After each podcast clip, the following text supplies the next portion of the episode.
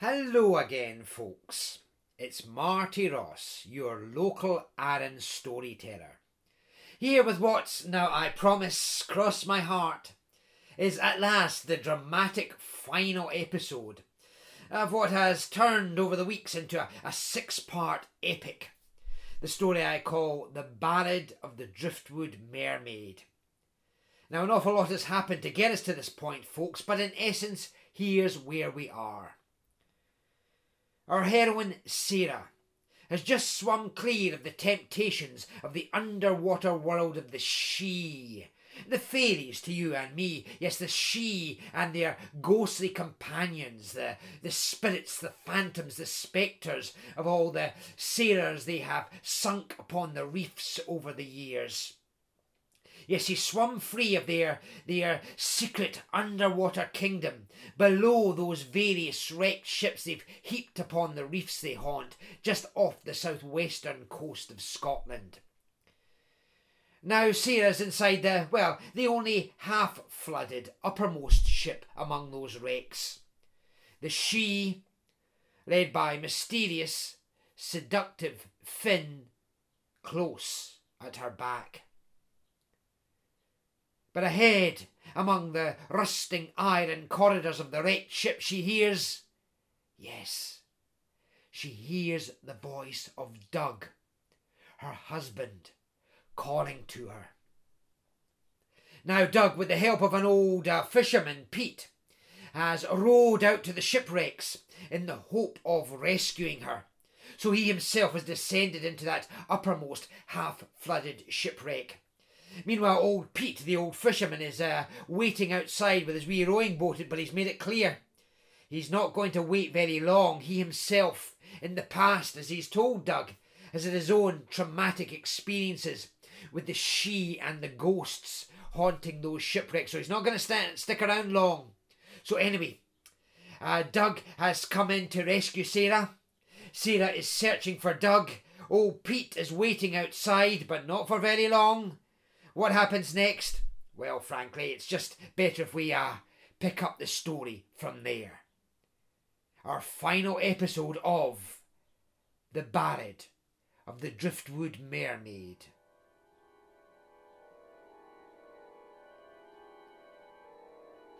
Doug moved more cautiously now along the flooded passageways. That sound, echoing his way from somewhere ahead, had indeed sounded almost like Sarah crying out. But after his last encounter, he knew the tricks that might be played on him thereabouts, and so he had to will himself into risking another cry of Sarah! Sarah, is that you? It's me, Doug. Sarah! Sarah! His voice echoed, echoed, echoed through the deadness of the ship. For a long second, only the sound of water lapping the rusted walls answered it. But then, distinctly, a cry of Doug? Doug? Doug? Is that is that is that you? It, it's me, Sarah. Doug, uh, are are you there? Sounding so like the voice of his wife that it it stirred him into a, a, a sprint through the water, voicing further cries. Sarah! Sarah, yes, it's me. Sarah, where are you? Sarah, Sarah! Cries he had to force himself to, to, to break off in order to to listen, to listen for any response that might help him steer his path. And the cries of Doug, Doug, yes, I'm here, Doug, where are you? Doug, Doug, did keep coming, albeit thrown around in echoes so that he struggled to know which way next to pursue them. Another cry, sharper, Doug! set him gambling on a, a run around the nearmost corner to find himself confronted at the next passageway's far end by a by a figure in his torch beam. So like Sarah. Sarah, soaked and pallid and startled into stopping by the sudden glare, that he froze himself, fearing being tricked as he had been tricked before. The two of them stared towards one another, silent, and then, in the same instant, began. Slowly, slowly stepping forward these cautious, sloshing steps, swiftly accelerating into a mutual dash that saw them flung against one another in the most desperate of embraces, clutching one another tight the better to ensure the other was real and alive and not one more tormenting phantom. I.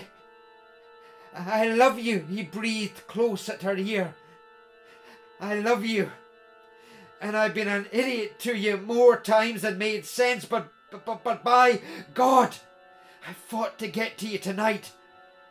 And by God, I'm never going to let anyone, anything come between us again. You hear me? Sarah, my love. She drew apart from him slightly. I hear you, she said, wiping a little, a little black slime off his face. Now then, darling, uh, what's the chances on uh, going home? Oh, yes, he said. Uh, uh, uh, of course, he, he glanced around belatedly, grasping how far he had wandered from his point of entry into the wreck. How little clear idea he had of how to get back to that overhead tier in the hull. Uh, but this was the last thing to be telling his wife at that particular moment, and uh, with a sense at least of the of the general direction he took her hand and began leading her back around the corner he himself had recently turned.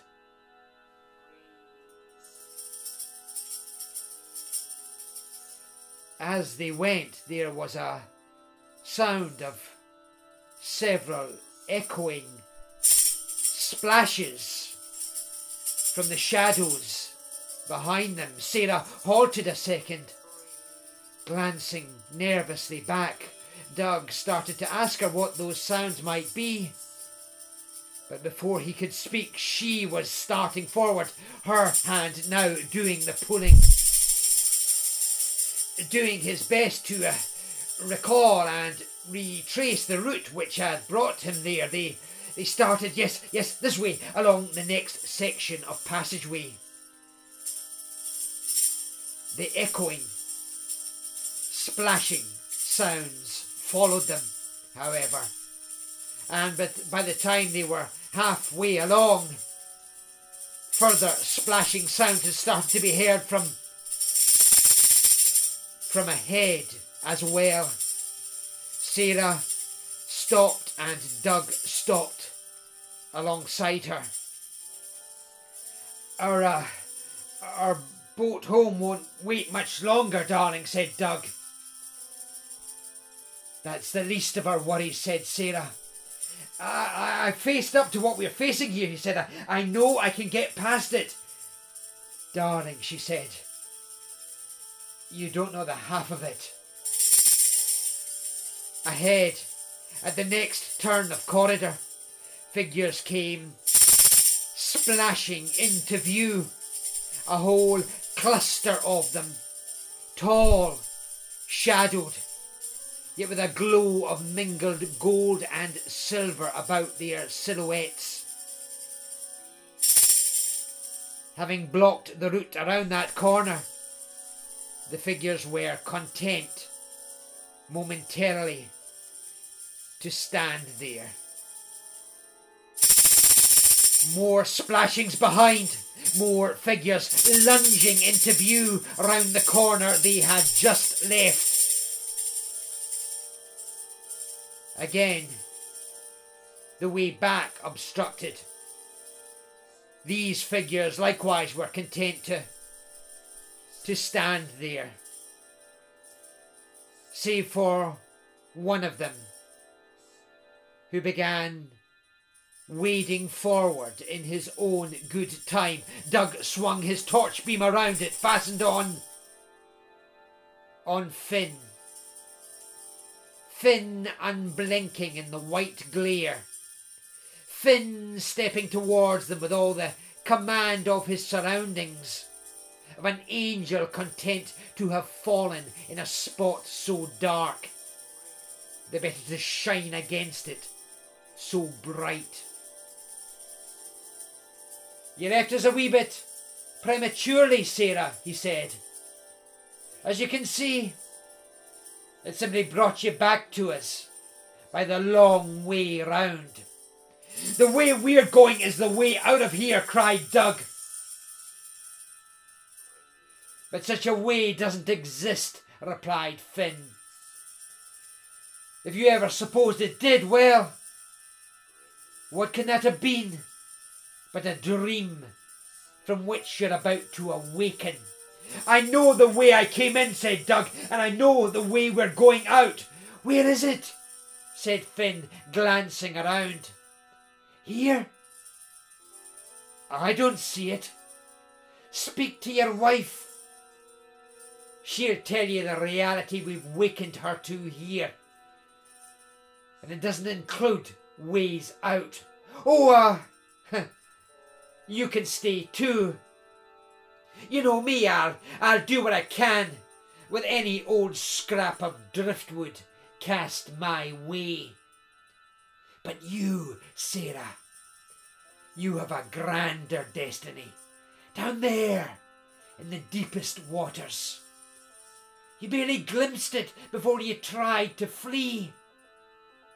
Didn't give yourself time to adjust to the beauty of it. Or was something to be watchful of when diving to those kinds of depths. The pressures and so on. But I held your hand then, and I'll clutch your soul tighter still until you accept your place among us. I'll decide my own damn place, thank you very much, cried Sarah. Uh, and I've decided it's not here. Then you force us to take the decision out of your hands, said Finn.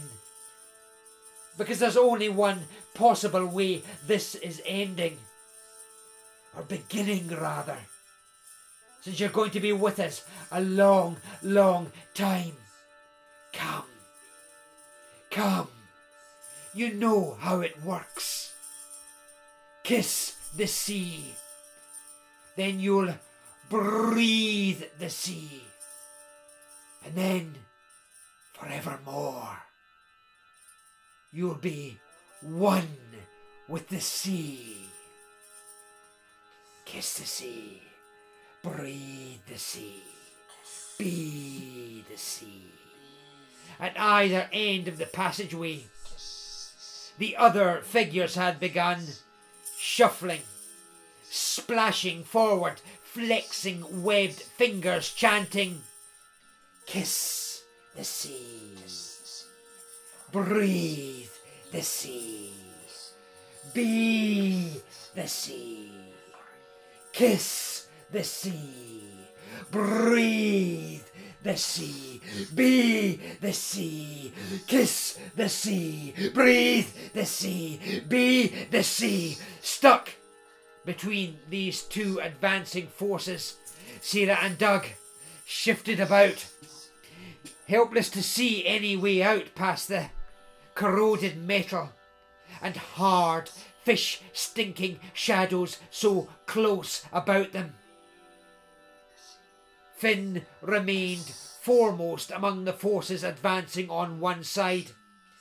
his confident stride shifting towards a sprint as he led the chant for all the others. Kiss the sea, breathe the sea, be the sea. Doug and Sarah clutched one another, not knowing what else to do. Kiss the sea, breathe the sea, be the sea. Kiss the sea, breathe the sea, be the sea. Kiss the sea, breathe the sea, be the sea. Kiss the sea, breathe the sea, be the sea. Kiss the sea, breathe the sea, be the sea. Kiss the sea, breathe the sea, be the sea.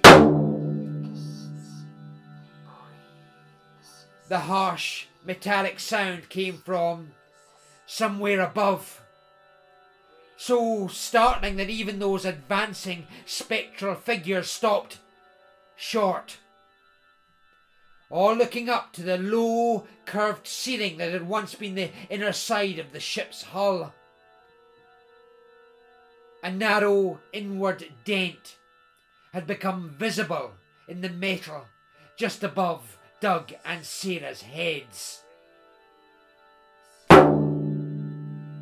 Another metallic report, and this time the long corroded steel suffered a, a sharper downward indenting.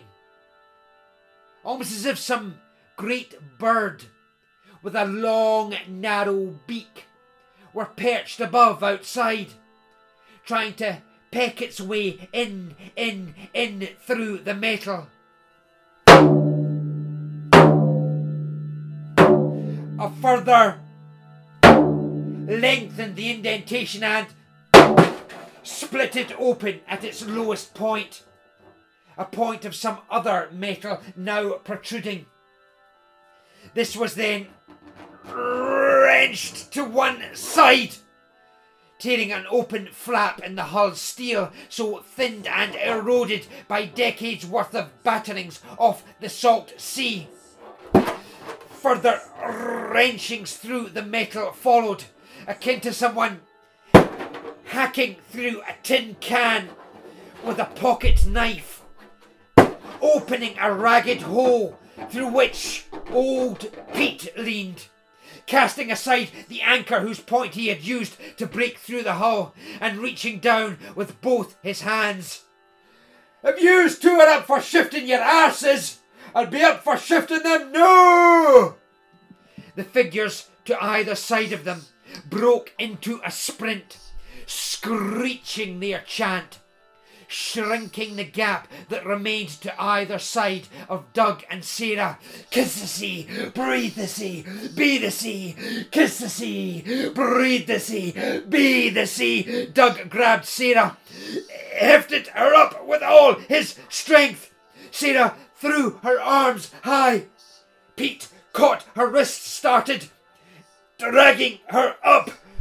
Doug pushing from below at her legs and feet. Kiss the sea, breathe the sea, be the sea. Kiss the sea, breathe the sea, be the sea. Even as Sarah struggled, struggled up and was was was hauled onto the upper side of the hull. Their attackers reared close at both sides of Doug. Kiss the sea, breathe the sea, be the sea. Kiss the sea, breathe the sea, be the sea. Doug swung one way with the great bladed knife, swung the other with the weight of the outsized torch, hacking and beating a few oily gobs of ink black blood into the air, only to both weapons rapidly wrenched, wrenched from his hands. Above, both Sarah and Pete now reached down through the gap as far as they could, yelling at Doug to leap. Leap he did, howling with the effort Pete gained and lost a grasp on one of Doug's upflung arms. But Sarah caught hold of Doug's other wrist, even as other hands below shifted to seize him. Kiss the sea, breathe the sea, be the sea. Kiss the sea, breathe the sea, be the sea. Ah, ah. Doug cast upward his other arm a second time, and now Pete did fix a hold he and Sarah dragging Doug up as swift as they could against the, the seizure of those hands below. Kiss the sea, breathe the sea, breathe the sea, kiss the sea, breathe the sea, breathe the sea. Doug himself doing what he could to, to, to, to, to kick wildly at his attackers, taking particular pleasure in smacking the thick sole of his Wellington hard into Finn's handsome face. Somehow, in the thick of all this chaos, with no more loss than that, that single Wellington boot, Pete and Sarah succeeded in drawing Doug clear and up, up, up over that ragged edge and onto the, the damp and gritty slope of the hull's exterior. Doug and Sarah had both barely snatched a breath back before Pete was yelling at them to get your backsides down in that bloody boat. Go on, go on, do it sharpish. For already glowing, glinting hands were taking clangorous hold of the edges of the hole, starting to drag heads and bodies up after them. Kiss the sea, breathe the sea, be the sea. Kiss the sea, breathe the sea, be the sea. Doug and Sarah had risen to their feet and started a step or two down the hull's slippery slope towards the rowing boat before they, they properly registered. Old Pete's remaining where he was. The anchor hefted back up in both of his hands. Wait, said Doug. Pete, what are you? What does the bloody look like? cried Pete. These bastards here haven't yet given up for the night, which means some poor bloody idiot's got to uh, distract them a wee bit. Well, yous get your asses in that boat and get yourselves rowing for that shore there. But Pete, no time for bloody sentiment. Get going. Besides, besides, I'm maybe an old friend or two among this lot. And maybe we're long overdue for a reunion. Maybe I got and put it off too long already. Maybe that's why I came back here after all these years. Maybe I didn't have the nerve to admit it till now. That's a lot of bloody maybes. So let's get on with what's got to be. Move! Get your asses in that boat! There, quickly! Row for the shore! Quick as you can! And already, rising tall around Pete, were several of the glinting, glowing figures who had clambered their way up through the torn gap, others rapidly following. Kiss the sea, breathe the sea, be the sea, kiss the sea, breathe the sea, be the sea. Pete whirled about, started smacking through the thick of them with the weight of the anchor, scattering them as best he could. Doug came for a second close to throwing his own weight into the fight, but Sarah, standing slightly below him, tugged on his wrist so hard that both he and her lost their footing on the damp metal slope and slid all the way down into the water near where the rowing boat bobbed. The fresh shock of the water's chill stirred them to a swift climb into the boat. And by the time they had helped one another through this, they looked back up to see a dense cluster of glowing figures overwhelming Pete's figure, dragging him towards the hole in the hull he himself had cut.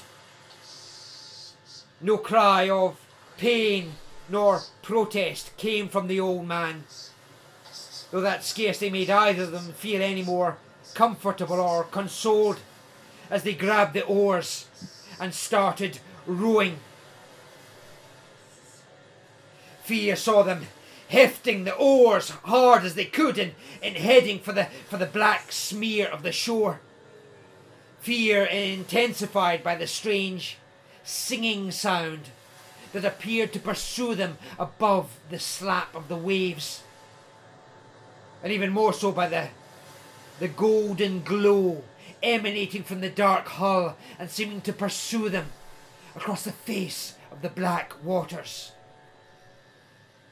Before long, it was as if there were, as if there were hands in the waves trying to, to catch at their oars or to grab a, a purchase on the sides of the boat. They drove the oars like murder weapons and began to feel the, the turning tide sweep them up in rougher waves, driving them onward, onward towards the shore. Before long, they were driving themselves and the oars so determinedly that there were there hardly seemed to be anything to them but that, that relentless mechanical action. Fear itself obscured by muscle strain. And then, abruptly, oars were smacking and cracking upon rocks in the shallowest water. And there was the beach. Immediately before them, they both leapt out, splashed into the water, scrambled up onto the shore, turning and looking back to see to see that glow in the water, receding towards what little of the wrecked ship's hull the rising tide had left visible. The glow flickered a further moment around the spot where that tear in the metal must have been, and then that too was gone. And they were alone on the beach, in the dark, with the lifeless array of Finn's driftwood sculptures. Except, except it wasn't quite so dark, they became aware. Above the cliff at their back, a, a ruddy glow had begun to show. The sun rising? Oh, was that why those pursuing forces had retreated? They hurried past the, the driftwood crab, the driftwood eagle, the driftwood dolphin to the, to the zigzagging path that would lead them to the top of the cliff. They were near the top before the, the flutter in the air of a few burning scraps of cloth and paper, plus an intensifying scent of, of, of smoke made them think twice about its being dawn. At the top of the cliff, they were confronted by the sight of their home, their dream home, engulfed in flames. Doug's memory belatedly flitting back to images of the driftwood effigies broken parts, hopping and leaping out of the fireplace, setting the, the hearth rug smouldering. They stood there and watched as the house's central structure collapsed and then made their way down the cliff path towards the village.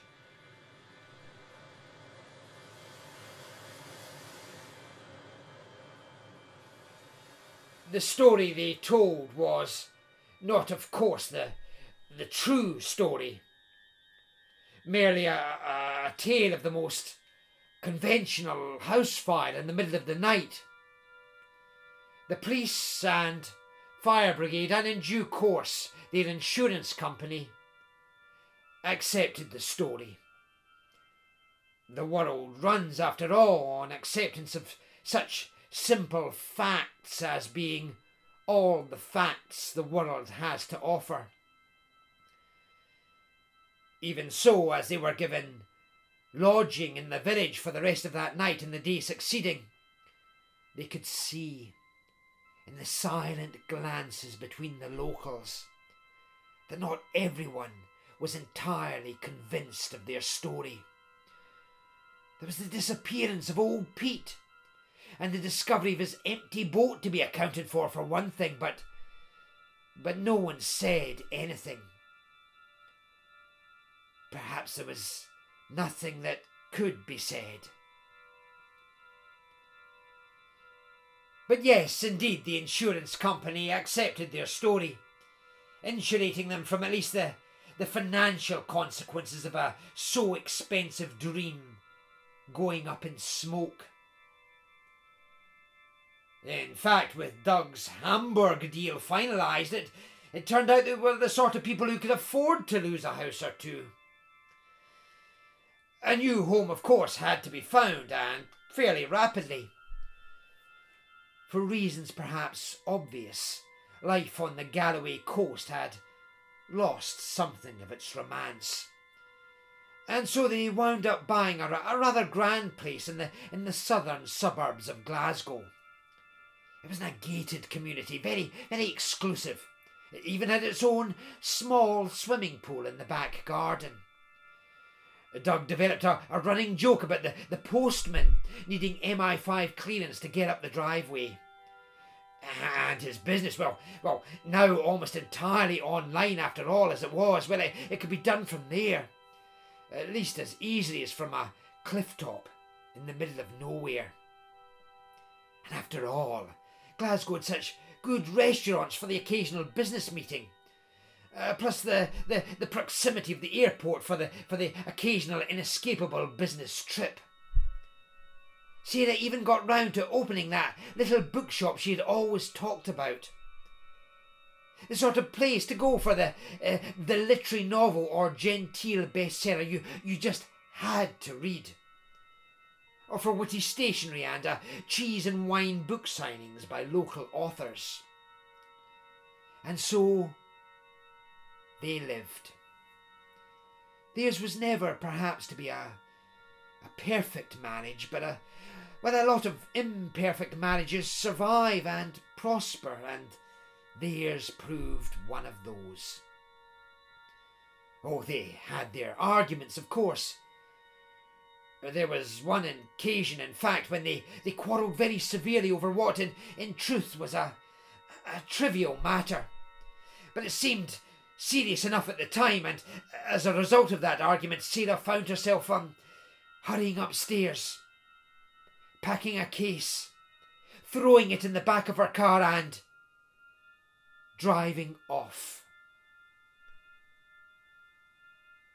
She had driven a long way before she, she fully realised where she was driving to, though it was hardly the first time. Memories of all she had seen beckoning her, welcoming her in that underwater kingdom had returned to her mind. Amid even the most prosaic comings and goings of the so different life into which she had retreated.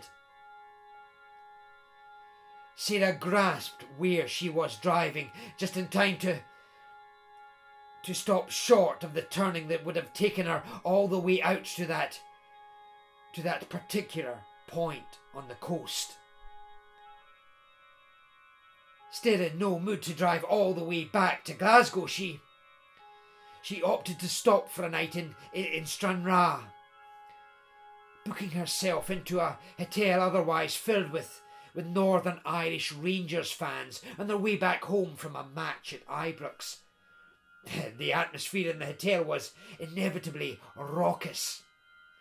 And Sarah retreated into her room after a fish and chips dinner, the better to, to think through where the heck she was going to go the following day.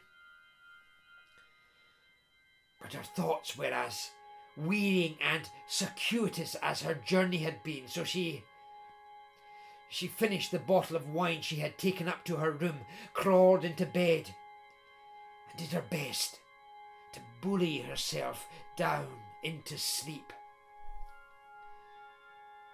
Sleep was slow in coming, but when it came, it was deep. And so far as she could recall, blank of dreams. She woke with, with a start and a sh- shiver in the early morning. Damp grey light and a salty breeze seeping through the slightly open window, shifting slightly the shabbily hued net curtains. With another shiver, she she leapt out of bed, darted across the threadbare, crumb littered carpet, and squeaked the window closed. It was only in turning away that the thought occurred to her that she she could not recall having opened the window in the first place. The previous night had been wet and cold after all. And then she noticed, amid the slow swell of that dawn light, a set of damp footprints making their way across the sandy brown carpet, all the way from the window to the bed, and then all the way back from the bed to the window. There was, she now noted, a little puddle on the uneven windowsill, grains of sand within it.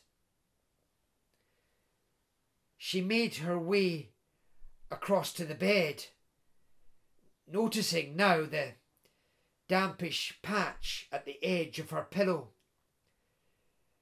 As her fingertips traced the lie of that dampness, comparing it to a similar damp in the in the outermost strands of her hair at one side. She became aware of some dead lump of a thing beneath the pillow. She tensed her fingers, then reached forward again, reached forward and tugged the pillow aside there. There, placed underneath, was a little lump of what looked like like carved driftwood. She picked it up, held it close. It had been perfectly sculpted into the image of a of a mermaid. The classic curl of fishy tail, the very human nakedness above, the face which looked even more like her own face than when she had seen the sculpture first. What was now a few years before, on a sun swept beach, not far from where she stood on this cold grey morning. On that long ago day she had rejected Finn's gift, but now. Now she tossed it into her suitcase, closed the case, checked out, climbed in her car, and drove on. Drove home, in fact, home to Glasgow. That latest quarrel between herself and Doug had, on recollection, been trivial indeed. Upon her arrival home, she, she, she offered Doug no explanation of where she had been, but yes, she went back all the same, and Doug, without question, was glad to have her. And so they lived on. Nothing ever quite perfect between them, but, well, close enough to be going on with, and it amounted, in the long term, to a kind of settled happiness, which is the most perhaps anyone can ask of a life so potentially at the mercy of harsher currents by far. Of course, they, they still had their difficult moments, their, their fleeting moods and quarrels. At such times, Sarah would often steal up to their bedroom, and while, while Doug gruffed about downstairs, she would she would open the lowermost drawer at her dressing table. There, buried under the sort of soft linen Doug would never think of delving through, lay the driftwood mermaid which she had concealed there since the long ago day of her return from Stranraer.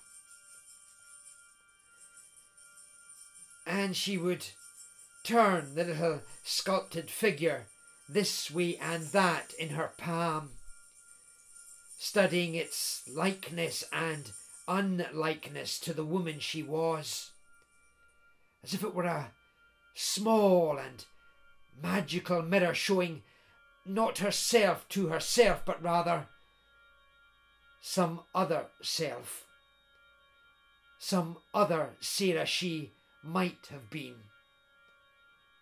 Had she accepted a, a certain offer at a certain moment and swum wilder currents by far, swum them all the way to the sheerest beauty in their depths. And then she would hear Doug stomping up the stairs to make his side of the apology, and she would uh, slide the mermaid back out of sight and and close the drawer and turn and get on with her chosen life. And that life was long and secure and rewarding.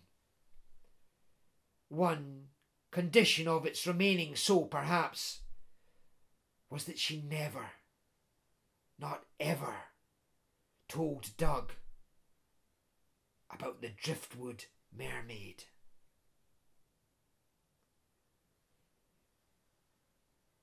And that, folks, is the end of our story. See you here next week for another one.